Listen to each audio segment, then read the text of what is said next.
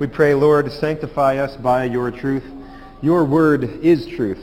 Send your Holy Spirit to us this morning, Lord, to work through your word to build our faith and to equip us to live and to walk with you. We pray these things in the name of Jesus our Savior. Amen. Brothers and sisters in Jesus, once upon a time, there was a little girl named Little Red Riding Hood.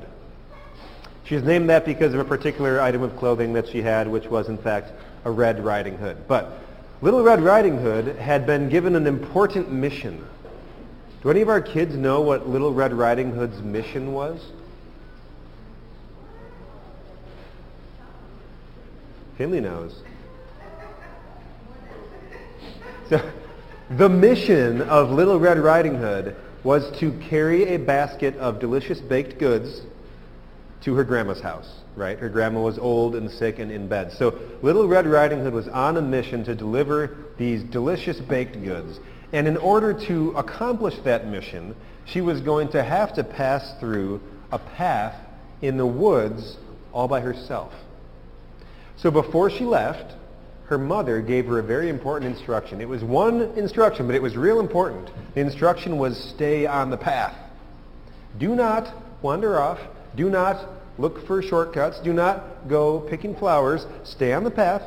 Go straight to Grandma's house. Don't get distracted on the way. But, in case you're familiar with this fairy tale, I think maybe many of you are, you know what happened on the way is that Little Red Riding Hood got distracted. She got distracted by a very friendly seeming wolf. And the wolf encouraged her that maybe her grandmother would like to have some of those pretty flowers that were growing by the path. And so Little Red Riding Hood wandered off and she picked some flowers. And then she saw a little bit further, there were some prettier flowers. So she went and got them. And then she saw a little bit further, there were some even prettier flowers. And she was getting further and further off the path. And as she was picking all of those flowers and comparing them, what was Little Red Riding Hood not doing? She was not going towards Grandma's house. You know who was going towards Grandma's house was now the wolf, heading ahead of Little Red Riding Hood. And I'm going to cut off the fairy tale there and leave you wondering about the ending. Those of you that know how it ends, you know that it is, in the end, a happy ending. But you also know that a lot of unpleasantness could have been avoided if Little Red Riding Hood had just stayed on the path like she's supposed to. So this concept, stay on the path, it's a common theme in fairy tales. And you could understand why, because what fairy tales were written for really is to encourage children to obey their parents and to listen and to be careful and to warn children of the dangers that might happen if they don't listen. But this warning, this encouragement, stay on the path, it's not just for fairy tales. And it's not just for kids. In fact, as we walk through our sermon text today from 1 Timothy chapter 6, we're going to see that the concept of stay on the path makes a great theme for any Christian who is traveling through this world on the road towards heaven. And it's important, isn't it, that we say it just like that, that we are traveling through this world on the road towards heaven. Because this is a key point. This world is not our permanent home. Right? This world is just a temporary stop along the way until we get to where we're actually going. It's very important for us to remember that because that frames the way that we view our life in this world. The goal of our life in this world is not to make ourselves as comfortable as possible. The goal is simply to make it safely through to the place where we're actually going. Right? So to help us visualize this, I, I was trying to find an analogy, and then I just thought of traveling in an airplane. So if you were designing an environment that was going to be optimally comfortable for people, if you were going to design an environment where people could relax and have fun and enjoy one another's company, you probably wouldn't design a long, narrow cabin with a low ceiling where everyone's facing the same direction, crammed into seats with seatbelts fastened and tray tables in an upright and locked position. It's not the most comfortable way to sit for two or three hours. But it's okay. Like it works for a little while until you get to the place where you're actually going. And so it is for life in this sin-broken world. It's not ideal. It's not comfortable, but it works for a while until we get to the place where we're actually going, which is the eternal life that God has prepared in heaven for all of those who trust in him. Now, airplanes had not been invented at the time of Abraham, but he understood this concept very well, and so did Isaac and Jacob and Joseph and the different Old Testament believers. In Hebrews chapter 11, we are reminded of the, the viewpoint of those individuals. In that chapter we read, Now faith is being sure of what we hope for and certain of what we do not see. And all these people were still living by faith when they died. They did not receive the things promised, at least not yet in this world. They only saw them and welcomed them from a distance, admitting that they were foreigners and strangers on earth. They were looking for a better country, a heavenly one. Therefore God is not ashamed to be their God, for he has prepared a city for them. So the ancient believers recognized that this sin-broken world was never going to be ideal, and very rarely was it going to be comfortable. But the goal was not maximum comfort right now. The goal was just to make it through to the eternal world that God has promised to all those who trust in him. And it's the same thing for us, right? Still today, we walk by faith, not by sight. And so that means that we are following Jesus to a homeland that we've never been to yet, to a treasure that we've never laid eyes on yet, to an eternity that we can't even visualize yet. But we do know this world is not our permanent home. And so our goal in this world is not to make ourselves as comfortable as possible. It's rather to make it safely through and get to the place where we're actually going. So we know this, and you know this. And yet, as we walk the path through this world, we also recognize there are many, many distractions along the way. There are many flowers that we could pick. Right? There are many opportunities for us to step off the path just a little bit and then go a little bit further and then go just a little bit further and then even a little bit further until we look back and all of a sudden we can't even see the path anymore. There are lots and lots of distractions along the way. So we could talk for a long time about what those distractions are. I mean, we could probably have a whole sermon series listing potential distractions from the path of faith. In our sermon text, Paul focuses on one specific distraction, and it is this. It is the opportunity to compile a bunch of things, money and possessions, and to maybe accumulate a bunch of comfort all in this life. And maybe we look at this, maybe you look at this and you're thinking, that's just not my temptation.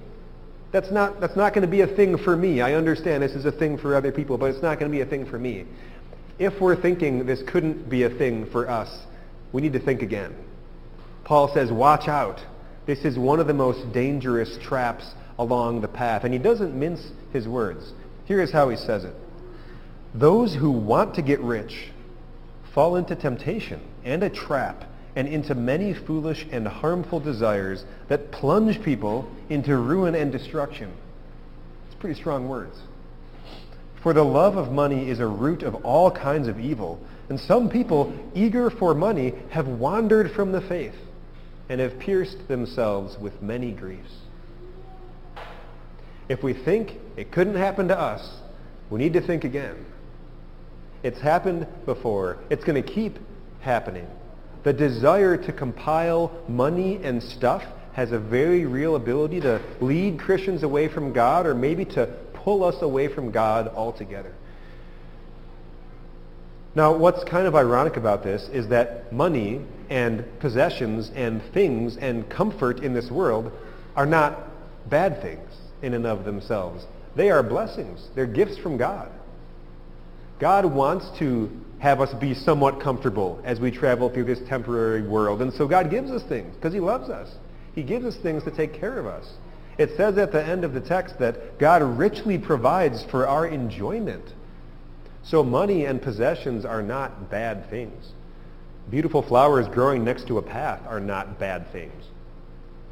But if we become so obsessed with them that we develop an unhealthy desire for accumulating them and we stop even walking down the path and we're now totally distracted, then they have become for us a bad thing.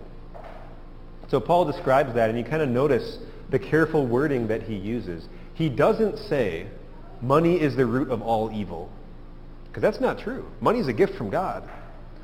But he says the love of money is a root of all kinds of evil. He goes on, you know, it's not wrong to be rich. It's a gift from God. But those who want to get rich could fall into temptation and a trap. You think of the different ways to get rich or the different unethical shortcuts that we might take. They could be plunged into ruin and destruction. They could even wander from the faith and pierce themselves with many griefs. One more time. If we think it could never happen to us, we're mistaken. And we think through kind of this play-by-play of how it could happen, that the more money and stuff and comfort you accumulate in this world, the more this world starts to feel like home. And what do you do with your home? You want to make it a place where you can be happy. You want to add some things and some comfort and some goodness, so then you add some more, and then this world really starts to feel like home. And now you want to really add some more things to it and optimize your existence and make it really the way that you would like it to be. And, and now it really feels like home. And it's just this cycle that keeps on going. And unless there's an intervention, our whole life could be consumed by just gathering more and more things and packing our life full of more and more comfort, trying to arrange our life so it is as perfect and comfortable as humanly possible. We got all of our things. But it's so silly because nobody lives forever. Eventually, we're going to die. And when we do, we can't take any of our earthly possessions with us. It was all just temporary all along. And we know this. And yet, we are still tempted to just keep compiling and compiling and compiling and getting more than we had yesterday and getting more than the people around us and getting far more than we will ever actually need. And if our sole focus of life is compiling and compiling and compiling, you notice what we're no longer doing. We're no longer walking on the path, not towards grandma's house, but towards our heavenly home. We've become distracted. We're sitting here on the side compiling and arranging everything as though we are going to be here for the long haul even though we know we're not going to be here for the long haul. The day of our death is eventually going to come. And on that day, if we have oriented our entire existence around temporary things, then we're going to enter eternity without anything. And then we will indeed be pierced with many griefs. So we know that it's foolish to orient our whole existence around temporary things like money and stuff. We know this. And yet, we find ourselves doing it anyway. And that can be true if we have a lot of things, and that can be true if we have almost no things. We continually find ourselves orienting our whole life around how many things we can accumulate. So what is the solution? How can we avoid this very dangerous trap and this obstacle? How can we stay on the path? How can we make it to heaven? There's only one answer to all those questions. The answer is we need Jesus. The writer to the Hebrews says it like this. Let us throw off everything that hinders and all the sin that so easily entangles, and let us run with perseverance the race marked out for us. How are we going to do that? By fixing our eyes on Jesus, the pioneer and perfecter of faith. For the joy set before him, he endured the cross, scorning its shame, and sat down at the right hand of the throne of God. It's kind of like that children's message with the now extremely popular horse on a stick. Right? That when you're focused in the wrong spot, you can't balance it, you're wandering, you're wobbling, but when your eyes are fixed where they should be, you can stand. In the same way as Christians, there's so many distractions. There's so if you looked at our path, it would be one of these wandering little paths all over, while the path God wants us on is going straight. Uh, but when we look at Jesus and fix our eyes on him, then we can run with perseverance the race that he has marked out for us. So fix our eyes on Jesus, the pioneer and the perfecter of our faith.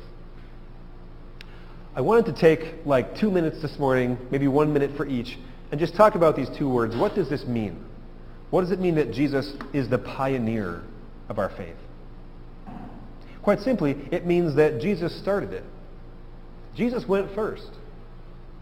He entered this broken world before we were ever born. A world full of distractions and obstacles and temptations. And he walked a perfectly straight path, never deviating from his goal. And he suffered some terrible things. He suffered death on the cross for us. But he always kept in mind that eternal goal of sitting at his Father's right hand, and not just him sitting there, but us sitting there. Because we are forgiven by his death, and our sins are covered over by his perfect life. What Jesus did in this world provides forgiveness for us for all the times we've gotten pulled off of our path, for all the times that we've gotten distracted. So that's the pioneer part. Jesus went first before we were even born. But then comes the perfecter part. Jesus is the perfecter of our faith. And what that means is not only did Jesus start it, he's going to finish it. This is a specific Greek word, and the picture that is in here is being completed and brought to its goal. And Jesus is going to complete your faith and bring it to its goal. The goal being eternal life in heaven. Jesus is going to bring you there. So this is really important as we talk about fixing our eyes on Jesus and staying focused. This is an incredibly important point. Jesus did not go first, perfectly walk the straight line. Now he stands at the end and he says, your turn. If you can make it to the end, I'll celebrate with you. That's not what he does. Not only has Jesus perfectly walked in our place already, but now he says, I'm going to walk with you. Surely I am with you always to the very end of the age. So as we go through life, Jesus is with us holding our hand and encouraging us. And sometimes, like we might do for our kids, calling out quite strongly for us to get back onto the path and focus where we're going. So that's kind of what Jesus does in our sermon text today. He calls out to us. He gives us encouragement to stay on the path and to keep moving forward. He says it like this, But you, man of God, Flee from all of this, the temptations, the distractions, and pursue righteousness, godliness, faith, love, endurance, and gentleness. Fight the good fight of the faith. Take hold of the eternal life to which you were called when you made your good confession in the presence of many witnesses, probably referring to Timothy's baptism when he stood before a congregation and entered the Christian faith. So Paul is reminding Timothy, and Jesus is reminding us of where our focus should be. He's calling us back onto the path, and he's encouraging us forward.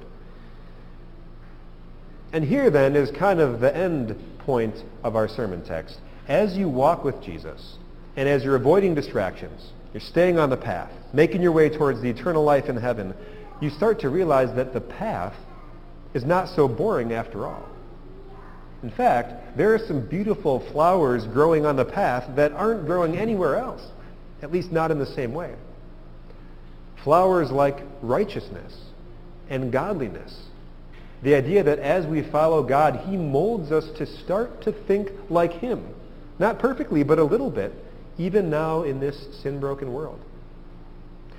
And there's flowers like faith and endurance. And that's the idea that when your life gets really, really hard, with the perspective of heaven surely coming, you're able to make it through some things that you wouldn't be able to make it through otherwise.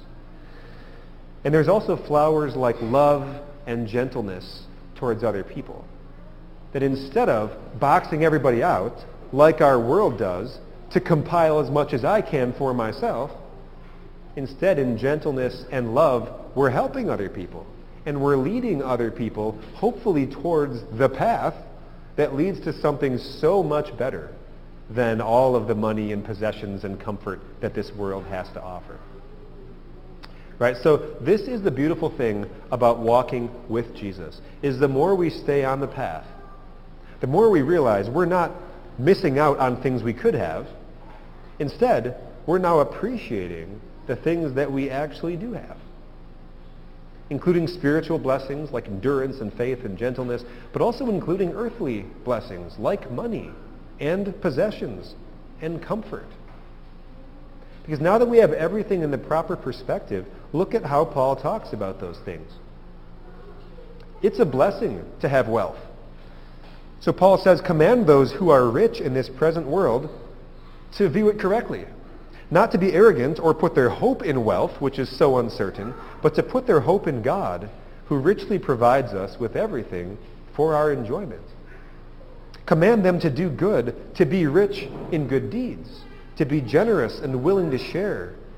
And in this way they will lay up treasure for themselves as a firm foundation for the coming age, so that they may take hold of the life that is truly life. So, following Jesus does not necessarily mean saying goodbye to all the pleasures of this world.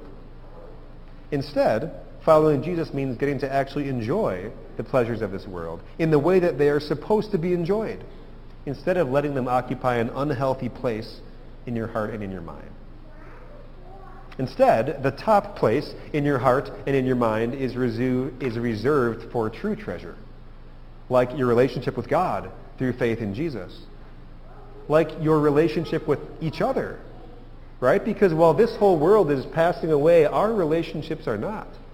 As children of God, the relationships we make now will last eternally. And finally, there's even the true treasure of getting to lead new people away from the distractions and temptations of this temporary world and bringing them to walk with us on this path that leads towards heaven. So, Jesus has been saying this to us all the month of June in our sermon series, and today he says it to us one more time. He says, follow me. Follow me. It's not always going to be an easy walk. But don't be afraid. Follow me, Jesus says. Fix your eyes on me, and I will lead you home. God will bring it about in his own time. God, the blessed and only ruler, the King of kings and Lord of lords, who alone is immortal and lives in unapproachable light, whom no one has seen or can see. To him be honor and might forever. And he is the one who has promised to lead you home. Amen. And now the peace of God, which passes all understanding, will guard and keep your hearts and your minds through faith in Christ Jesus your Savior. Amen.